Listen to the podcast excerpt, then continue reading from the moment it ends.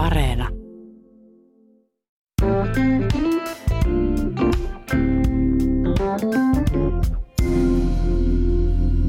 Kun 65 vuoden vanhuseläkeikä määriteltiin, niin sattumoisin poikalapsten keskimääräinen odotettavissa oleva eliikä oli mainittu 65 vuotta. Jos tänä päivänä määriteltäisiin, että eläkeikä on sama kuin miesten keskimääräinen elinajan odote, niin vanhuseläkeikäraja olisi 76 vuotta. Näin sanoi yliaktuari Markus Rapo vuonna 2014. Ja nykyään tuo on 78 vuotta. Hän kertoi vain tämän tosiasian. Ei siis halunnut nostaa eläkeikää eikä ottaa siihen kantaa, mutta jo tuolloin oli paljon puhetta siitä, että pitäisikö eläkeikää nostaa, koska me elämme todellakin entistä pidempään. Tämä on Virtasen taloushistoria. Minä olen Juha Virtanen ja studiossa on Suvi-Anne Siimes, työeläkevakuuttajat Telan toimitusjohtaja. Mikä olisi yhteiskunnan kannalta sopiva eläkeikä? No mä ehkä tuohon vastaisin niin, että se sopivuutta, sopivuutta arvioitaessa niin pitää ottaa huomioon muutama muu juttu kuin, niin kuin täsmälleen se ikäjuttu. Se on ensinnäkin se, että kuinka kauan ihmiset on siellä työmarkkinoilla töissä ja sitten, että mikä on keskimääräinen elinikä. Että pitää olla joku järjellinen suhde sen työuran keskimääräisen pituuden ja keskimääräisen eläkkeellä oloajan välillä. Ja tietty, jos niin kuin elinikä kauheasti pitenee ja nopeasti, niin – jotta mitenkään niin purkka, purkkaa voi venyttää ilman, että se katkee, niin silloin täytyy tietenkin sitä työuraa pidentää. Ja se, että otetaanko se kaikki sieltä vanhuuspäästä, ne riippuu tietenkin siitä, että kuinka nuorena tullaan työmarkkinoille ja kuinka nopeasti esimerkiksi valmistutaan oppilaitoksista ja tullaan töihin. Että se on tämä alkupää, keskikohta, että onko paljon katkoksia ja sitten se loppu, että milloin jäädään eläkkeelle. Mm.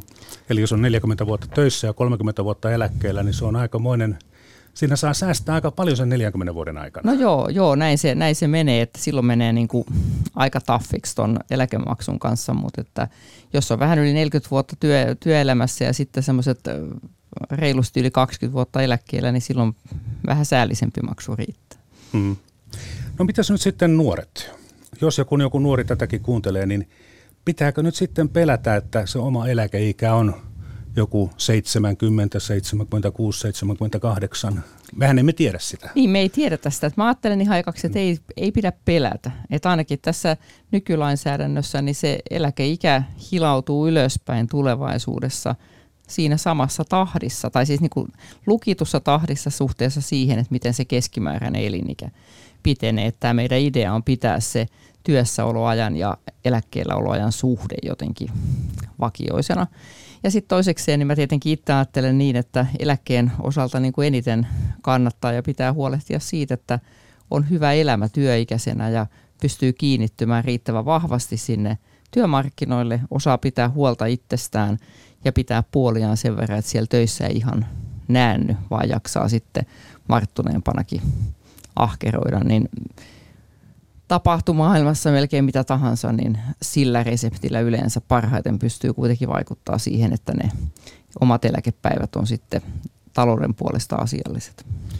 No nyt tämä minun seuraava kysymykseni, että mikä on oma arviosi siitä, mikä on eläkeikä 50 vuoden kuluttua, niin, niin, niin pitääkö meidän nyt skipata tämä kysymys? No ainakin sillä tavalla, että jos multa haluaa täsmällisen vastauksen, niin kyllä. Mutta mut ehkä sitten ihan vakavasti, niin kuin, eihän kukaan meistä tiedä, että miten elinaika niin kuin 50 vuoden aikana kehittyy. Et tähän mennessä historia kertoo meille, että se on pääsääntöisesti koko aika pidentynyt, välillä jopa niin kuin nopeammin kuin me on odotettu. Toisaalta sitten maailmassa on tälläkin hetkellä tässä ihan meidän lähellä maita, ehkä nyt ääritapaus Venäjä, mutta meillä on lähellä maita, joissa elinajan odote on yleisesti ottaen alentunut. Ja sitten vaikka tämä koronapandemia, niin tämähän muutamissa Euroopan maissa aiheutti niin suurta kuolleisuutta, että se keskimääräinen, niin kuin, siis tavallaan keskimääräiset luvut alkoi vähän heilua, että maailmassa voi tapahtua tosi yllättäviä asioita ja siksi mä en uskaltaisi vastata mitään järkevää tähän, että mm. mikä se olisi 50 vuoden päästä. Ja tuota, riippuuko se sitten myös niin kuin ihmisten ammateista, töistä, että näin maallikkona kuvittelen, että palomies ei 70 välttämättä enää pysty tekemään töitä, mutta joku tietokoneen näpyttelyhomma onnistuu 80 No joo, varmaan se tietysti vähän riippuu ammateistakin, mutta ehkä meidän maailma on jo aikaisemmin mennyt sellaiseksi, että me ei olla kaksi vitosesta sinne eläkeikään muutenkaan samassa ammatissa. Et, mutta et se on ihan selvää, että onhan tietyt hommat sellaisia, että niitä ei fyysisesti pysty tekemään varttuneempana. Sitten kysymys on siitä, että mm. pystytäänkö me tarjoamaan muunlaista työtä ja sitten jos ihmisen työkyky on mennyt, niin sittenhän meillä on tässä järjestelmässä mukana tämä työkyvyttömyyseläke, joka tarjoaa sitten turvan ennen sitä vanhuuseläkeikää jo siinä tapauksessa, että se kykyjen, niin kuin työkyvyn puolesta ei enää se omalla työllä itsensä elättäminen onnistu. Telan toimitusjohtaja Suvianne Siimes, muistatko itse miettineesi parikymppisenä nuorena tulevaa eläkettäsi? No en mä kyllä ihan parikymppisenä varmaan miettinyt, mutta kyllä mä sen muistan, että mä oon vähän yli 30-vuotiaana sitä miettinyt. Ja se on liittynyt sellaiseen asiaan, että, että tota, mä valmistuin aikanaan korkeakoulusta sinne 90-luvun laman keskelle.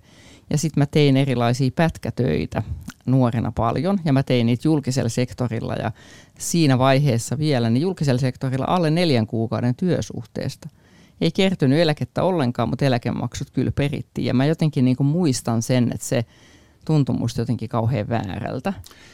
Ja onneksi Jäikö se katkerat kosko... muistot no siis, no mm. tota, siis mä muistan mm. sen, että se tuntui väärältä, en mä siitä ole enää mitenkään katkera, mutta mä pidän tosi paljon arvossa sitä, että meillä nykyään sekä yksityisen sektorin että julkisen sektorin töistä kertyy myös siis kaikista määräaikaisista lyhkäisistäkin pesteistä se eläke ja on pakko eläke vakuuttaa.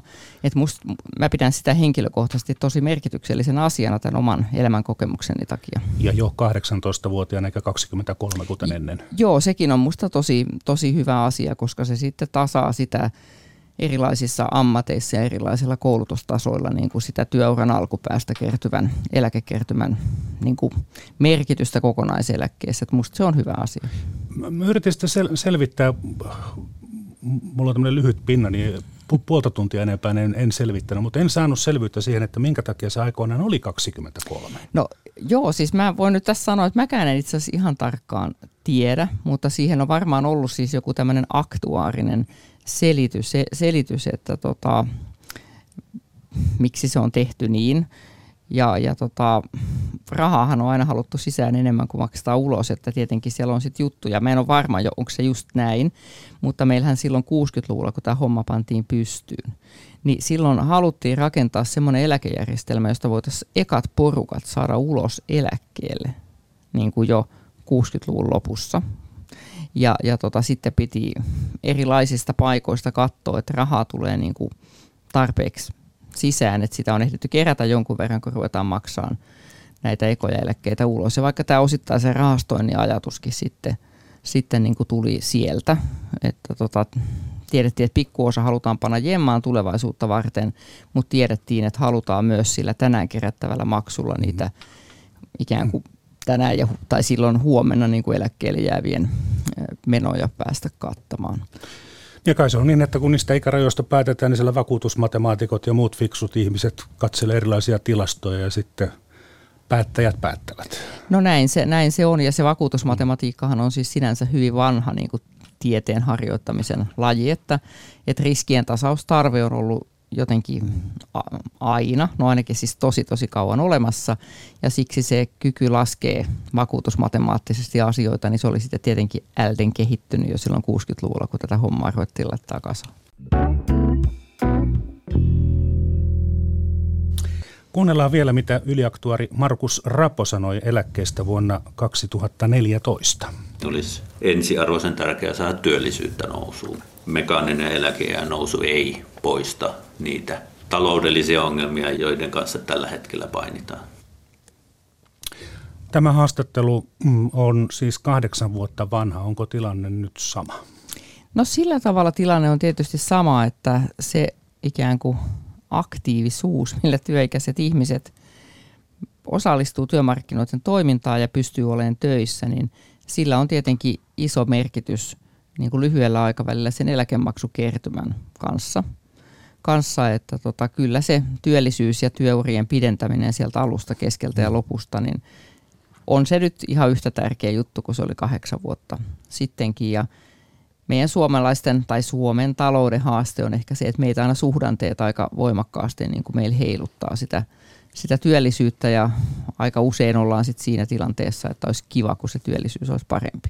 Mutta tietysti ennen kaikkea niin kuin mun mielestä työllisyys on tärkeä ihmisten itsensä kannalta, että siitä saa leivän silloin, kun on työiässä. Ja sitten tämä työeläke, tämä ansioon perustuva työeläke myös kertyy ainoastaan siitä, että sä teet töitä. Et myös jos me halutaan ihmisille riittävät eläkkeet, niin meidän on huolehdittava, että he pystyvät kiinnittymään työmarkkinoihin, niin kuin he käy työssä ja jos he joutuu syystä tai toisesta luopumaan työstä, tulee irtisanotuksi, niin he mielellään sitten aika pian löytäisi uuden työpaikan. Että se on mun mielestä ensisijaisesti kuitenkin kysymys tästä ihmisten omasta elintasosta, mutta kyllä eläkejärjestelmä hyötyy siitä, että työllisyysaste on riittävän korkea ja nimenomaan se työhön osallistumisaste, että, että meillä tarpeeksi moni työikäinen on töissä. Mitä nämä rahasta vähemmän ongelmia? Näinhän se, hmm. näinhän se on. No työelä, työeläkevakuuttaja Telan toimitusjohtaja Suvianen Siimes, mitkä ovat nyt sitten ne suurimmat vaarat, jotka voivat alentaa eläketurvaa tulevaisuudessa? No kyllä mä näen, että semmoinen suurin pidemmän aikavälin haaste on tämä väestömäärän ja nimenomaan työikäisen väestömäärän kehittyminen Suomessa. Et meillä on nyt jo niin kuin yksi iso ongelma niin sanotusti plakkarissa sen takia, siis tässä näin, että tota, sen takia, että meillä 2010-luvulla se syntyvyys aleni niin nopeasti ja, ja tota niin paljon, että meillä joka tapauksessa niin kuin lainausmerkeissä laskennallisesti puuttuu niitä syntymättömiä lapsia sieltä työikäisten porukasta sitten muutaman kymmenen vuoden kuluttua. Ja, ja tota, sitä, me ei, sitä mennyttä syntyvyyttä me ei voida enää korjata. Ja meidän pitäisi sitä ajatella, että jos me halutaan vahvistaa meidän väestökehitystä, niin sitten meidän pitää uskaltaa katsoa myös sitä nettomaahanmuuttoa.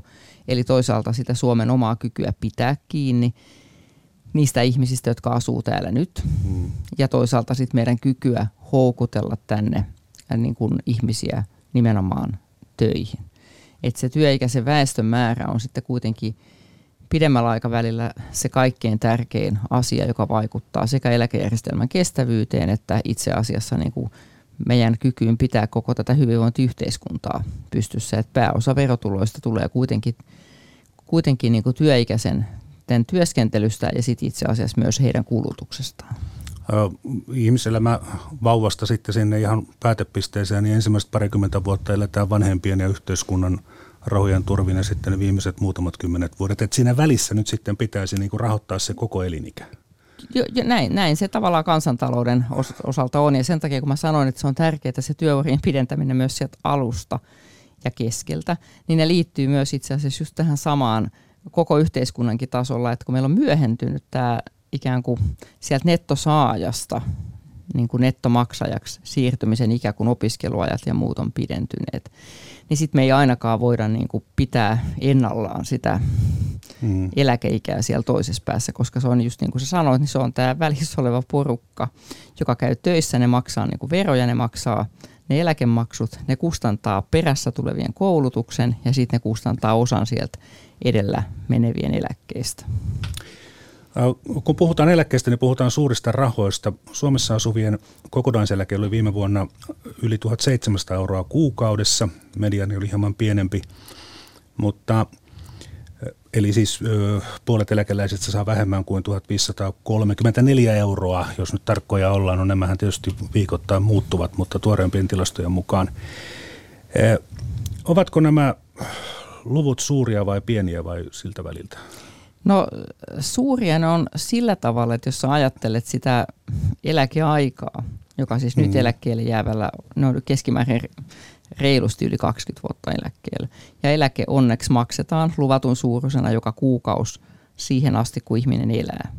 Niin kyllähän siitä niin parissa, reilus pariskymmenessä vuodessa niin tulee niin tämmöisen kalliihkon äh, asunnon tai omakotitalon verran varallisuutta – ja, ja, ja tota, siis, että siinä mielessä kyse on isoista rahoista, kun sitä rahaa tarvitaan pitkälle ajalle. Sitten se on toinen kysymys, mm. että, että tietenkin varsinkin jos ihmisellä ei ole omistusasuntoa, se asuu vuokralla ja se sattuu olemaan vaikka terveysheikko, niin sittenhän osa meidän eläkkeistä tietysti kuukautisittaisen elannon näkökulmasta on monien ihmisten mielestä ja myös munkin mielestä niin kuin aidosti aika pieniä. Ja siksi on tärkeää, että meillä on sitten muita tukimekanismeja niille pienituloisimmille eläkeläisille. Ja ehkä eläkekeskustelu on semmoinen yksi vaikeus syntyy just siitä, että, että meidän on helpompi hahmottaa se kuukausieläkkeen määrä Niin. kuin se reilut 20 vuotta tai pitkään elävillä 30 vuotta, jossa se kuukausieläke vuosittain indeksillä tarkistettuna tulee sille tilille. Ja tästä isosta kasastakin täytyisi pitää huolta, että, tai täytyy pitää huolta, jotta se sitten sen loppuelämän ajan oikeasti sinne tilille pystyy ilmestymään myös se eläke.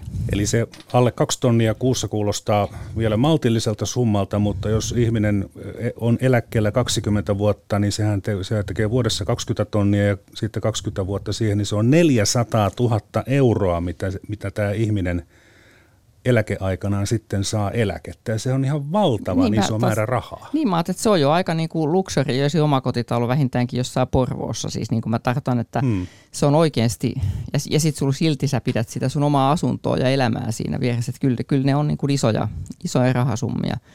Ja tästä johtuu, että mekin sitten tällä alalla aika silleen kärkkäästi ehkä välillä niin kuin puututaan keskusteluun, jos ajatellaan, että täällä olisi kauheasti ylimääräistä rahaa, jota voisi heitellä niin kuin sinne sun tänne. Et Niin. Meidän mielestä ei ole, koska tämä iso summa kaikille eläkkeelle jääville pitää sitten kuitenkin pystyä siellä pivossa pitämään.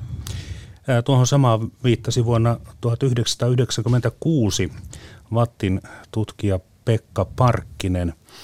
Tässä tutkimuksessa nähtiin jo synkkiä pilviä tulevaisuuden taivaalla. Silloin ennustettiin, että silloin jo ennustettiin, että ihmisten elindenkä nousee huomattavasti, eikä nykyisellä rakenteella ole rahaa kaikkeen siihen, mitä nyt käytetään ja on luvattu. Mutta 90-luvulla ei tiedetty, että se tilanne on niin vaikea ja paha kuin mitä se nyt tällä hetkellä on, mutta kuunnellaan tutkija Pekka Parkkista. että jos tämä väestön ikääntymisestä aiheutuneet lisämenot tulisi maksuun ensi vuonna ja sitä seuraavana vuosina, niin konkurssihan tämä suomalainen julkinen talous meni. Se on aivan selvä asia. Mutta tässä on nyt on lohdullista se, että tämä väestön ikääntymistä aiheutuvat menopaineet, ne vasta niin realisoituvat todellakin vuosikymmenten kuluessa. Että sitä varten me olemme todenneet tässä tutkimuksessamme, että nyt on suurten ikäluokkien kannalta erittäin viisasta politiikkaa leikata näitä julkisia menoja ja tasapainottaa julkinen talous jopa sillä tavalla, että meidän julkinen talous täytyy olla hieman ylijäämäinen, jotta sillä on sitten varaa niin kustantaa näille suurille ikäluokille että heidän saamat eläkkeet ja, ja ja terveyspalvelut ja sosiaalipalvelut ja kaikki ne edut, joita tällainen hyvinvointiyhteiskunta antaa vanhuksille. Että, että nyt on karsimisen aika ja sitten joskus on iloitsemisen aika. Näin Pekka Parkkinen vuonna 1996, siis 25 vuotta sitten. Telan toimitusjohtaja Suvianne Siimes, mitä mieltä olet? Minusta ainakin tämä haastattelu kuulostaa jotenkin tutulta. No joo, niin se kuulostaa ja sitten mä voisin sanoa tämän päivän osalta, jos sitä 25 vuotta katsoo taaksepäin, että aluksihan me onnistuttiin siinä, että me laitettiin julkista taloutta kuntoon. Ja nyt sitten 2010-luvun lopulta niin finanssikriisin jälkeiseltä ajalta, niin se ei ole onnistunut yhtä hyvin. hyvin. Ja tota, mä nyt ajattelen sinänsä, että eläkejärjestelmän asiat on kohtuu hyvin, mutta että kyllä meidän edelleen niin tämä julkisen talouden tasapaino on sillä tavalla tärkeä, että pelkkä eläkehän ei ihmisten elämiseen Suomessa riitä. Että jos meillä kävisi niin, että terveydenhuollon maksut tai, tai niin kuin vanhusten hoivan maksut niin kuin nousisi pilviin, niin meidän vanhuksethan ei pärjäisi. Et meidän jopa näiden ansioeläkkeiden taso on kuitenkin niin kuin sellainen, että, että siihen yhtälöön jollakin tavalla kuuluu se, että meillä ei ole mitkään tähtitieteelliset palvelumaksut niin kuin julkisen vallan tuottamassa terveydenhuollossa ja sosiaalihuollossa. Ja mun mielestä sekä näiden nykyisten ja tulevien vanhojen ihmisten että tämän päivän niin kuin lasten ja nuorten näkökulmasta, niin pitäisi meidän julkista talousta hoitaa niin, että meillä on eläkkeiden lisäksi varaa maksaa se nuorten koulutus ja varaa maksaa se ja rahoittaa se vanhusten hoiva ja heidän tarvitsemansa terveyspalvelut. Ja, ja tota, ehkä niin kuin huolest, innokkaammin pitäisi puhua siitä, että kuinka me tätä julkista taloutta kokonaisuudessaan niin kuin osattaisiin hoitaa niin, että meille tulisi jossain vaiheessa näitä parkkisen kaipaamia ylijäämiä, että se iloitsemisen aika sitten olisi niillä ihmisillä, jotka kullakin vuosikymmenellä on etenkin niitä kaikkein vanhimpia eläkkeensaajia, mm. koska hehän on niitä, jotka sitten niitä sosiaali- ja terveyspalveluitakin eniten tarvitsevat. Voiko tätä jotenkin suomentaa sille rahvanomaisesti ja tylysti, että tuota, jos, jos julkisella, julkinen puoli ei saa rahaa verotuloina tai vippaa ulkomailta, niin sieltä sitten pitää karsia muun muassa vanhusten No, no jossakin vaiheessa jotain pitää karsia. Et hmm. se, se on varmaan niin kuin mun mielestä ihan totta. Ja sitten tämä, mistä me aluksi puhuttiin, että tämä työllisyys on tärkeää niin tota, ja, ja talouskasvu. Niin työllisyys on tärkeää just siksi, että sen kautta tulee talouskasvua tulee ja rahaa. tulee verotuloja ja, ja se mahdollisuus rahoittaa eri ikäluokille hmm. näitä heidän tarvitsemia asioita. Ja niin kun, eihän Suomi yksin ole siinä, että se väestön ikääntyminen on haaste. Me ollaan ehkä niin kuin edellä Euroopassa siinä, että missä kohdassa se ikään kuin rysähtää päälle.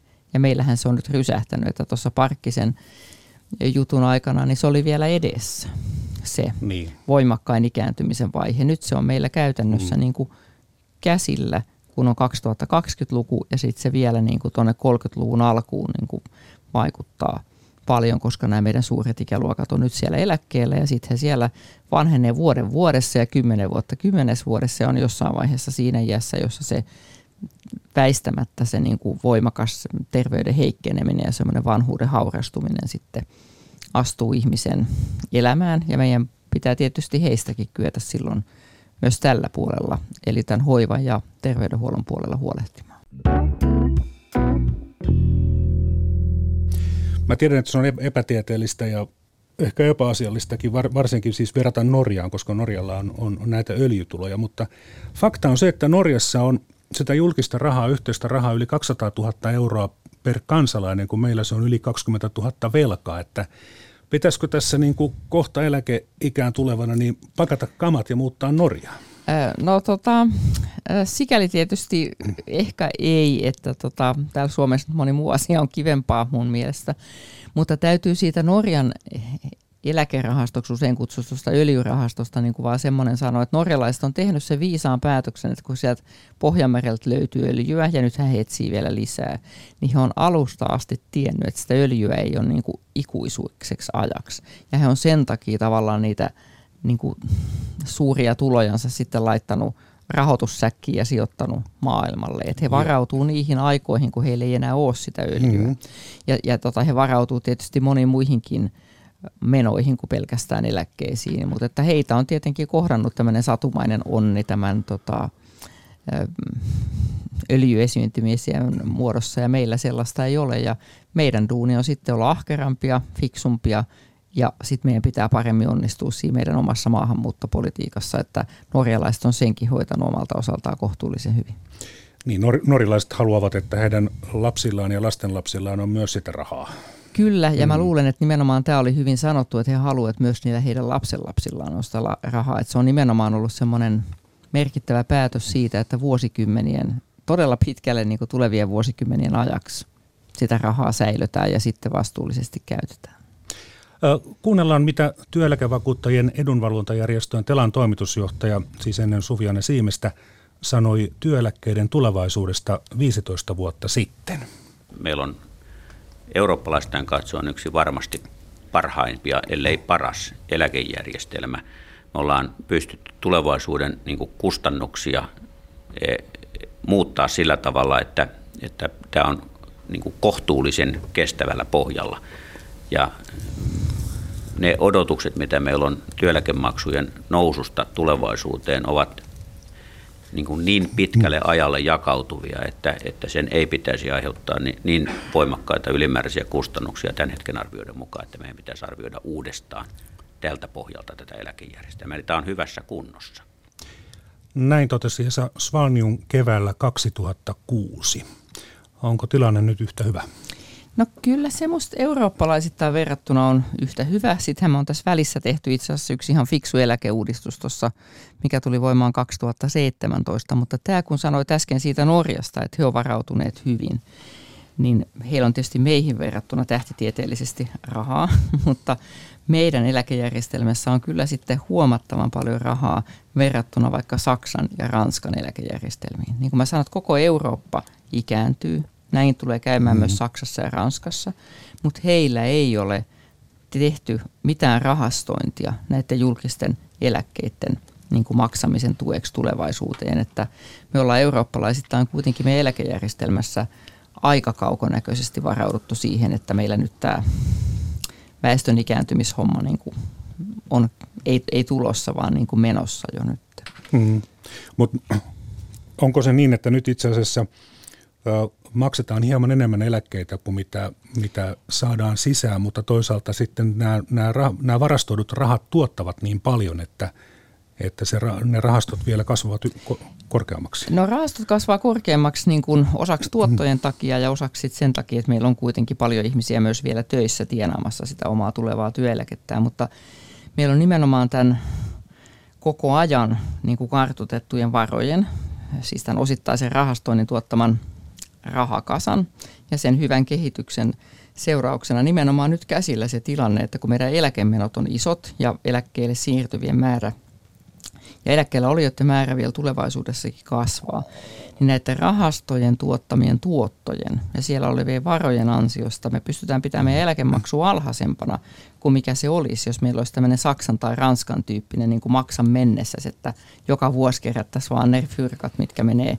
just silloin maksussa oleviin eläkkeisiin. Että tämä kauan sitten tehty viisas päätös, että me rahastoidaan osa meidän eläkemaksuista joka vuosi, niin, niin sen hyödythän on nyt niin kuin realisoitunut meille oikeastaan niin kuin täydessä mitassaan viimeisen 5-7 mm. vuoden aikana ja ne jatkaa realisoitumistaan sitten tulevina vuosikymmeninä, kun tänäänkin jää eläkkeelle ihmisiä, jotka ovat siellä keskimäärin reilusti yli 20 vuotta.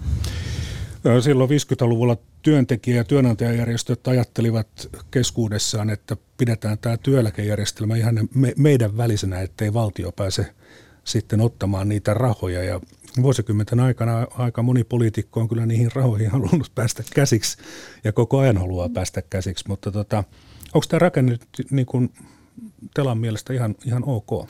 No mä itse... Rahat ovat turvassa. No rahat on sillä tavalla niin hyvässä turvassa kuin ne voi olla, että ne on niin kuin kahden lukon takana, että ne on ensinnäkin siis eläkelaitosten taseissa ja sitten näitä eläkelaitoksia on monta. Että niitä on monimutkaista yrittää sieltä ryöstää. Ja ehkä anekdoottina voisin mainita vaan kollegani Ranskasta, joka siis tota, kanssa tämmöisessä eläkealan järjestössä on töissä. Ja joskus olin sitten häntä tapaamassa ja juteltiin eläkeuudistuksista. Ja sitten hän, mä en osaa ranskaa, mutta hän silleen tosi tyyty, ty, tyylikkäästi sanoi, että voi voi, että teillä on noita rahastoinnin ongelmia, että meillä jo vuonna 1949 tehtiin se päätös, että emme rahastoisi senttiäkään, koska valtio varastaisi ne kuitenkin. että tämähän on siis se syy, miksi Ranskassa on tota, tämä puhtaaseen jakojärjestelmään perustuva, mutta ne ei luota valtioon, ne, ne, niin kuin, ne ei luota hallitsijoihin. Ja ne on ajatellut, että vaikka olisi kuinka hyvin niin kuin paketoitu niin joku kähmis, ettei kannata. Ja meille ehkä niin kuin luojan kiitos on tämä luottamus niin kuin instituutioiden vakauteen. Ja me on pystytty niin kuin, me on uskallettu kerätä niitä varoja ja me on voitu toteuttaa tämä homma semmoisella tavalla, että vaikka kiusauksia on ollut, niin ryöstöön ei ole ryhdytty ja se on musta tosi arvostettavaa.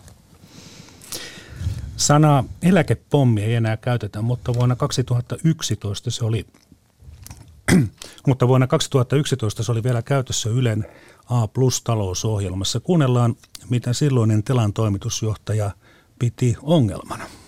Se meidän suurin yksittäinen ongelma on tämä ikärakenne, siis se, että nuoria mm. työ, työikään tulevia on tässä pitkään – aika vähän suhteessa siihen, että minkä verran jengi menee eläkkeelle. Kannattaako ostaa lisää eläkettä? No jos on ylimääräisiä varoja, niin tietysti silloin aina kannattaa säästää, mutta että kyllä mä luottaisin siihen, että jos Ostatteko se työura... Itse? Mä en itse osta lisäeläkettä. Että, että musta se tavallaan se omasta työkyvystä, omasta osaamisesta ja omasta työhalusta huolen pitäminen on tärkeää, koska se työeläke kertyy vaan tehdystä työstä. Se on ehkä paras sijoitusvinkki mulla niin kuin nuorelle aikuiselle, että oma osaaminen kannattaa pitää kunnossa. Ja toimittajana tässä oli Jukka Niva. Onko sama neuvo osaamisesta edelleen pätevä? No kyllä mä sen edelleen, edelleen tota, antaisin. Että, ja siitä on ollut puhettakin tässä jo monen otteeseen. Joo, joo. Mm. Ja, ja se on niin kuin näin, että, että helposti niin kuin me unohdetaan muutenkin se, että, että itsehän me tämä, siis omalla työllähän me kuitenkin ansaitaan tämä eläke, kartoitetaan se eläkeoikeus, että se omasta itsestä huolehtiminen on on tärkeää ja sitten tietenkin poliitikkojen täytyy pitää sillä tavalla huolta taloudesta ja talouspolitiikasta, että niitä työmahdollisuuksia ja käyttömahdollisuuksia tälle osaamiselle ja työkyvylle sitten tässä maassa on olemassa. Hmm. Miten sitten tota, näiden eläkkeiden niin kuin filosofia, onko elä, eläke, eräs historian professori sanoi, että eläke on vakuutus siltä varalta, että ihminen ei kuole liian aikaisin. Se on vähän rumasti sanottu, mutta ai se pitää paikkansa. No se pitää paikkansa, että sinänsähän niin kuin Suomessa tämä työeläke on juuri vakuutus pitkäikäisyyttä vastaan. Niin. Että tässä mielessä se on siis niin kuin riski, jolta pitää suojautua. Ja tämä tausta tulee itse asiassa tästä yksityisestä säästämisestä, että kun kukaan, meille kaikille on yhteistä se, että meistä kukaan ei tiedä minä päivänä me kuollaan. Ja on vaikea niin kuin ihan itse vaan niin kuin omista tuloista säästää just oikea määrä mm. sitä eläkettä varten. Jos säästää liikaa, niin tuota perikunta hyötyy ja itse joutuu kärsimään elinaikansa. Niin. Joo, joo. Et, et siinä mielessä just, mä oon itse siis suuri tämmöisen kollektiivisen vakuuttamisen ystävä ja mä pidän hirveän paljon siitä ajatuksesta, että me niinku porukalla tasataan riskejä ja kannetaan niitä yhdessä, koska me ikinä tiedetä, että kelle mikäkin epäonni ikään kuin kohdistuu, että joku voi tulla työkyvyttömäksi tänään tai huomenna, joku voi elää ja aika tulevaisuudessa ihan useampi elää yli 100-vuotiaaksi ja joku toinen kuolee sitten niin kuin 68-vuotiaana. Ja ehkä se on kuitenkin lohdullista, että me ei tiedetä sitä kuolemamme hetkeä. Hmm. Niin se on ihan kiva, että tämä vakuutusmatemaattinen härveli on olemassa, että me pystytään tätä riskiä, pitkäikäisyyden riskiä sitten kantamaan yhdessä. Ja jo ennen sotia 30-luvulla ajateltiin, että se on niin suunnilleen 65 vuotta se ikä, jolloin ihminen ei enää niin kuin kykene työhön niin hyvin, että pystyisi elättämään itsensä, että joku eläketurva täytyy mm. olla. Ö, mutta nykyään se ikä, jos puhutaan siitä iästä, jolloin ei enää ole työkykyinen, niin, niin onhan se nyt enemmän kuin 65 vuotta. Joo, näin mä luulisin, että perusterveellä ihmisellä siis ehdottomasti kyllä. Että kyllä varmaan nyt ihmiselle saattaa jo, mä oon nyt siis 58, niin saattaa jo tässä iässä käydä niin, että vähän väsyttää enemmän ja palautumisaika on pitempi, jos on tota kauheasti ahkeroinut. Mutta tota, se, että kokonaan jaksaisi lakkaa, niin kuin, että ei enää pystyisi eikä niin kuin tavallaan jaksaisi tehdä työtä, niin mä luulen, että kyllä se nyky nuorilla vanhuksilla on niin kuin siis se, että monet on siis 70 ihan tosi hyvässä kunnossa ja nuppi klaari, että tota, onhan se nyt siirtynyt paljon eteenpäin ja saattaa tulevaisuudessa sitten siirtyä vielä lisääkin. Ja toki nämä työt, mitä me nykyään tehdään, niin nämä on pääosin fyysisesti helpompia, että se ruumiin ikään kuin voimien heikkeneminen ei tule niin paljon, tai se ei tule niin nopeasti vastaan siellä työssä kuin mitä se ehkä – 30-40-luvun maailmassa tuli. Telan toimitusjohtaja Suvianne Siimes. Vielä semmoinen asia, että kun puhutaan eläkkeestä, niin ei puhuta pelkästään siitä vanhuuseläkkeestä, siis että ihminen saa iän perusteella jossain vaiheessa, vaan tähän eläketurvaan liittyy myös sitten se, että jos vaikka toinen vanhemmista kuolee, niin, niin lapset ja puoliso saa perheeläkettä. Joo, ja että, joo, että tässä on tosiaan tämä vanhuus, pitkäikäisyysriskin vakuuttamisen lisäksi, niin me vakuutetaan ihmiset työkyvyttömyyden ja sitten tämän niin sanotun perheenelättäjän kuoleman varalta. Ja se on tämä viimeksi mainittu, niin se on tosi tärkeää. Että Suomessa on tälläkin päivänä paljon nuoria leskiä, joilla on lapsia.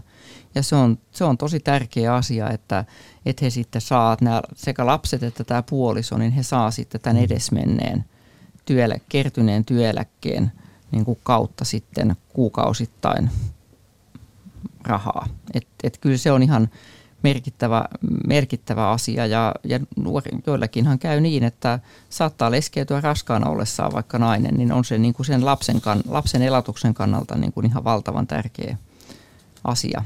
Ja me usein unohdetaan kansainvälisissä tämmöisissä niin kuin kustannusvertailus, että kuinka kallis meidän eläketurva on, niin me unohdetaan nämä kaksi muuta turvamuotoa, siis tämä työkyvyttömyyseläke ja tämä vakuutus perheenelättäjän kuoleman varalta. Että ei ne ole mitään itsestäänselvyyksiä niin kuin eurooppalaisissa eläkejärjestelmissä. Sitten vielä lopuksi, mitä mieltä olet siitä, että meille tulisi eläkekatto? No mä tietysti vastustan eläkekattoa, paitsi ammattini puolesta, niin kyllä siis hyvin henkilökohtaisistakin syistä. Että tota, ensinnäkin eläkekatto tarkoittaa sitä, että osa niin kuin myöskin tulosta jätettäisiin vakuuttamatta, että sä voisit periä eläkemaksujakin sit vaan tiettyyn tulotasoon saakka.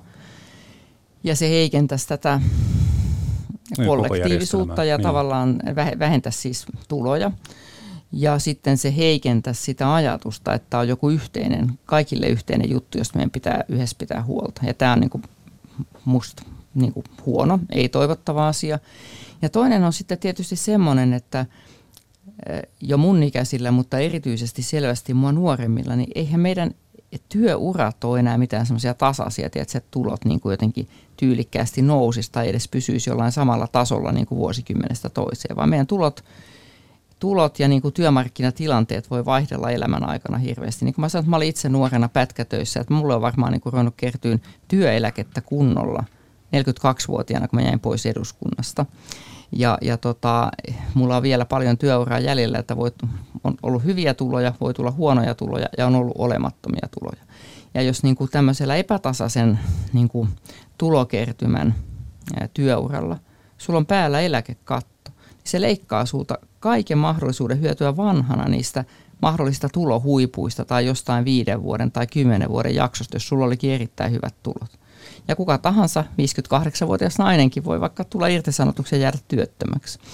E- että tota, niin kuin se vaikeuttaa sun mahdollisuutta niin kuin paikata, ottaa kiinni sitä, että jos olit jossain vaiheessa tosi pienituloinen tai sulla oli huono työmarkkina-asema. Että mä pidän niin kuin oman henkilöhistoriani takia, mutta myöskin niin kuin muuten tosi järkevänä sitä, että jokainen euro, jonka sä tienaat, siitä maksaa sekä sinä että sun työnantaja maksua ja se kerryttää sulle eläkeoikeutta että tota, mä pidän siis, niin kuin mä oon taloustieteilijä taustalta, niin, niin musta niin tämä ajatus siitä, että sun koko elinkaaritulo on sen sun eläkkeen pohja, niin se on musta hirveän järkevä ja fiksu. Ja, ja se eläkekatto ikään kuin rikkoo tätä. Ja Aivan. niissä maissa, missä se eläkekatto on käytössä, niin kuin vaikka Ruotsissa, niin siellähän on sitten lisäeläkkeiden osuus ja myös niin kuin työpaikkakohtaisten tai työsopimusalakohtaisten niin kuin kollektiivisten eläkkeiden merkitys ihan muunlainen kuin meillä. Ja sitten mä sanon tähän vielä sen, että, että kun meillä se työ, eläke kertyy kaikesta työstä samoilla ehdoilla, niin meidän eläkejärjestelmä ei asta mitään niin kuin estettä sulle, että vaikka sä viisi kasina tai kuusi kakkosena niin kuin vaihdat työpaikkaa, niin sä et menetä entisiä eläkkeitä, mutta sä tiedät, että sä saat niin kuin suhteessa siihen uuteenkin tuloon, olisi pienempi tai alempi, niin sä saat sitä eläkettä. Et siitä ei, siitä eläkkeen erilaisuudesta eri toimialoilla ei aiheudu työvoiman liikkuvuuden, este, liikkuvuuden estettä. Ja kun meitä on ihan kauhean vähän täällä Suomessa, niin mä ajattelen, että meidän kannattaa pitää tämä meidän eläkejärjestelmä semmoisena, että se ei missään kohdassa itsessään estä sua vaihtamasta työpaikkaa sun työuran aikana. Ja tämä eläkekatto siis sotkisi myös tätä hommaa.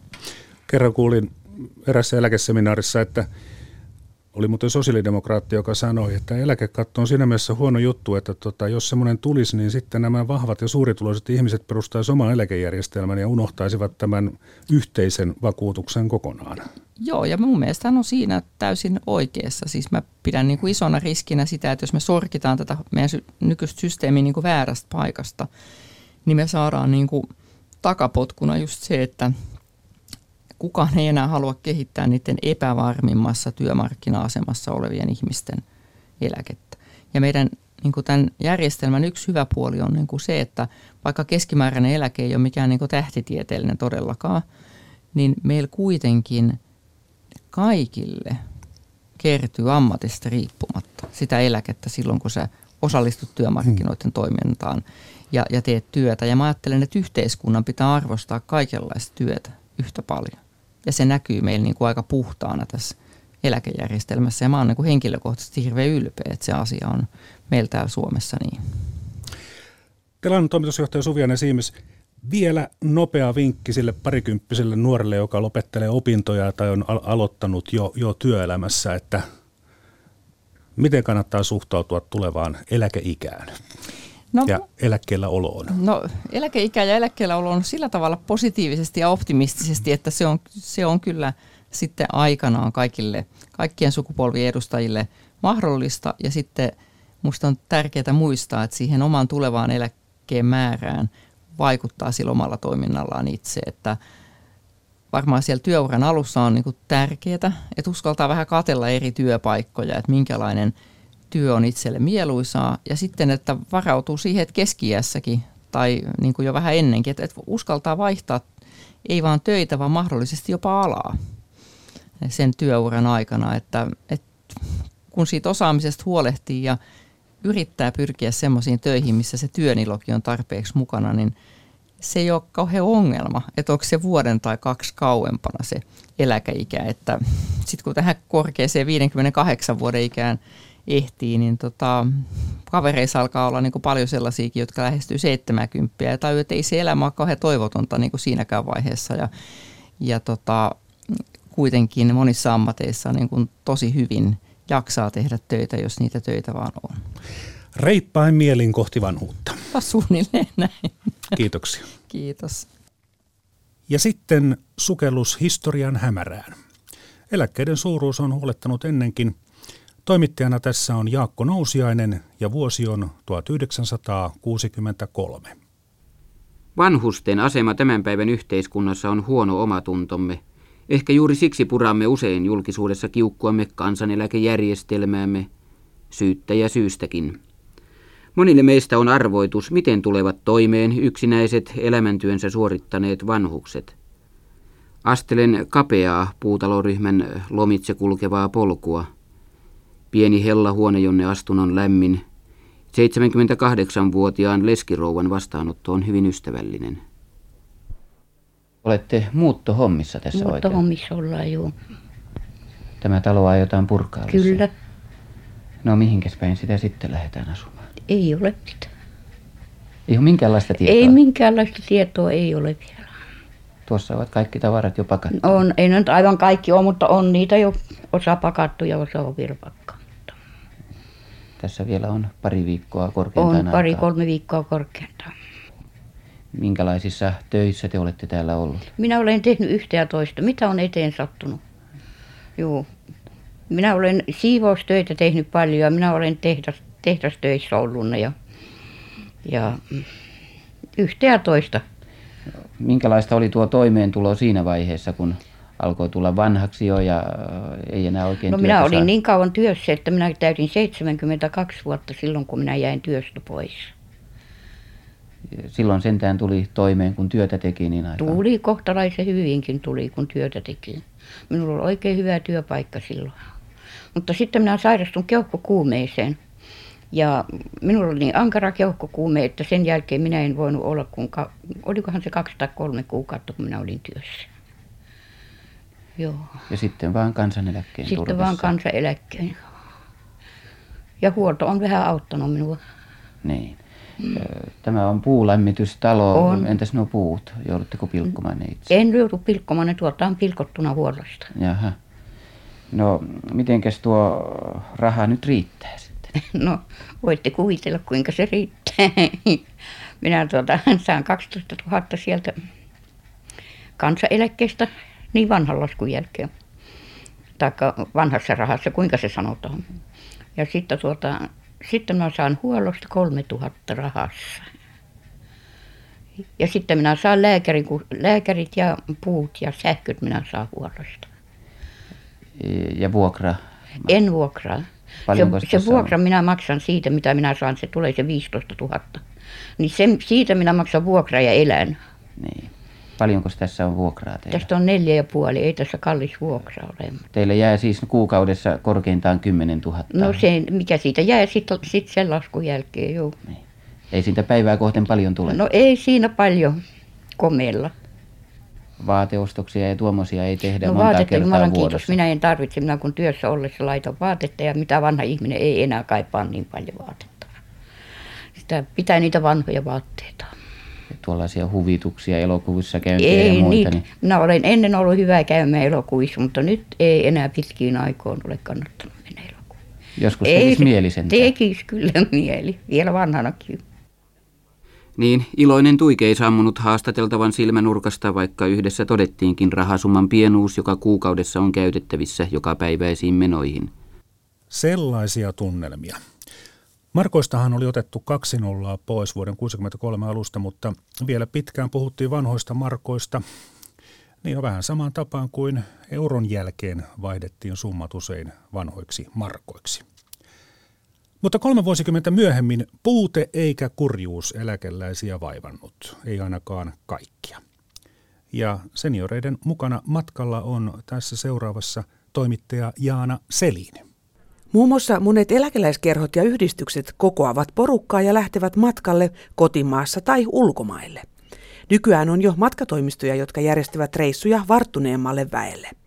Mutta minkälaista matkanteko on ja mitä kaikkea pitää huomioida, kun reissaajina on iäkkäämpiä ihmisiä?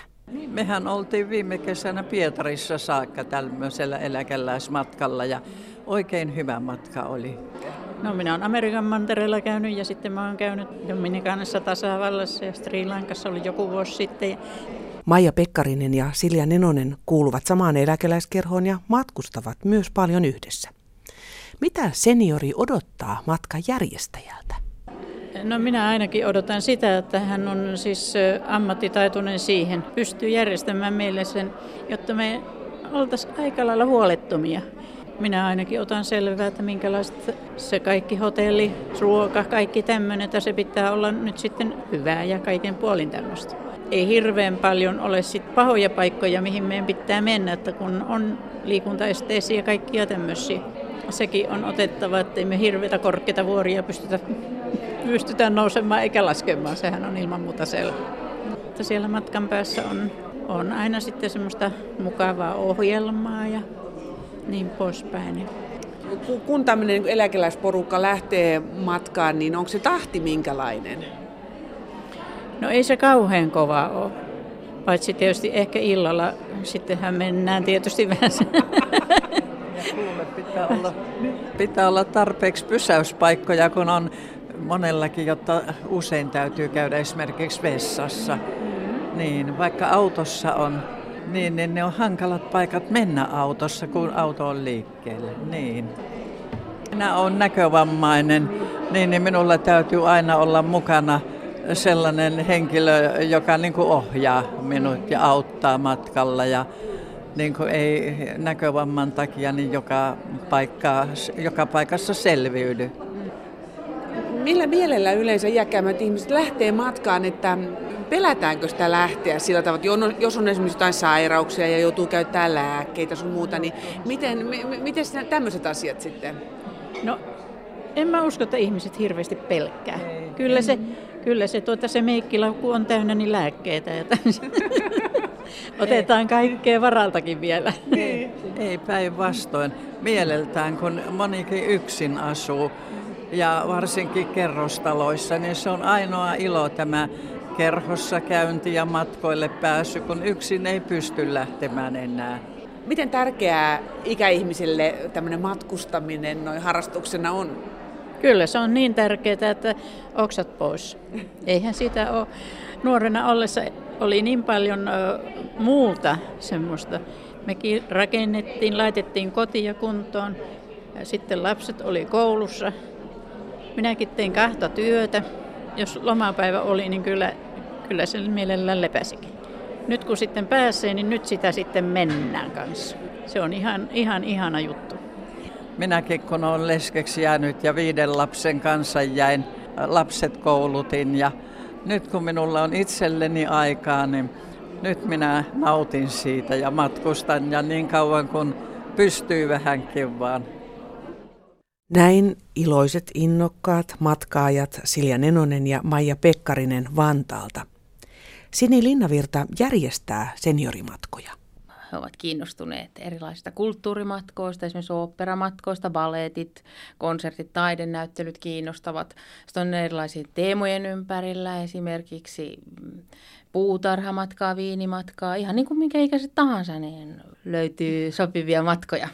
Onko jotain sellaista erityisleimaa, mitä iäkkäämmät ihmiset, minkälaisia matkoja he tekevät? Että oli, oli sitten 60-70-vuotiaat voivat tehdä samanlaisia matkoja kuin keski-ikäisetkin, mutta sitten jos mennään vähän tuonne esimerkiksi 80 plus ja ollaan jo vähän varttuneessa iässä, niin, niin silloin tietysti täytyy ottaa huomioon tämmöisiä erityisasioita, kuten esimerkiksi pitkiä bussimatkoja ei voi tehdä ja silloin esimerkiksi tällaiset Baltian kohteet, Viron kohteet on hyviä matkustuskohteita. On lyhyet matkat, pika-aluksilla pääsee tuohon Tallinnaan, pääsee siinä puolessa, reilussa puolestoista tunnissa. Otetaan huomioon tosiaan nämä bussit on, bussit on tosiaankin mukavia turistibusseja, mielellään semmoiset, missä on matalat askelmat, sitten hotelleissa tietysti hissit ja monissa ryhmissä on myös liikuntarajoitteisia, että ne on liikuntarajoitteisille sopivia. Sitten meidän opas, meillä on opaskoulutuksen lisäksi, niin monilla meidän oppailla on myös terveyden, ovat terveydenhoitoalan ammattilaisia. Ja jos on tarvetta, niin heidät tavoittaa 24 tuntia vuorokaudessa siinä hotellissa. Että näin ollen saadaan semmoista turvallisuuden tuntua myös siihen matkan tekoon. Mihinkäs meidän ikäihmisemme tänään matkustavat sitten? No kyllä on nämä kylpylämatkat Virossa on tietysti kovasti suosittuja ja mikäpä siinä se on ihan mainio tapa, mainio tapa viettää viikko siellä hoitoja ottaa rentoutua ja vähän kauneuttaankin hoitaa ja liikkuen. Löytyy toki sitten muuallekin, että ei pelkästään tähän ihan Baltian maihin jäädä, vaan lähdetään pitemmälle. Esimerkiksi Keski-Eurooppaan meilläkin löytyy Pohjois-Saksan hansakaupungit, tämmöinen kiertomatka, Krakovaan kiertomatkaa, Sloveniaan. Edelleen vuosi vuodelta kiinnostaa nämä Laatokan ja kotiseutumatkat, Laatokan ja Karjalan kunnaille matkat. Ketkä iäkkäät ihmiset matkustavat? Onko siitä mm, selvitystä? Kyllä se on näin, että aktiiviset ihmiset matkustavat. Tietysti paljon on semmoisia iäkkäitä, kun kuulee, kun pyörii näissä piireissä, niin kuulee, että paljon on semmoisia ihmisiä, jotka jää sitten kotiin. Että kyllä ne on ne aktiiviset ihmiset, jotka lähtee ylös ulos ja lenkille tai ylös ulos ja matkalle. Että tota, aika paljon on semmoisia, jotka jää sitten kotiin ja se on sitten tietysti kurja ja sitten helposti siitä tulee masennusta ja, ja se on semmoinen lumipalloefekti. Et aktiiviset ihmiset matkustaa ja se on tietysti hyvä, että saataisiin enemmän niitä myös, jotka on, meinaavat jäädä sinne kotiin, niin saataisiin heidätkin mukaan matkoille. Mikälainen on se tempo ja matkan kulku silloin, kun koko porukka on vähän iäkkäämpää? Ensinnäkin ne bussimatkat on vähän lyhempiä, pidetään pausseja, kahvipaussia ja jumpataan välillä, saadaan veri kiertämään ja eikä ajatakaan yhtä soittoa sitten sitten yli 100 kilometriä ainakaan.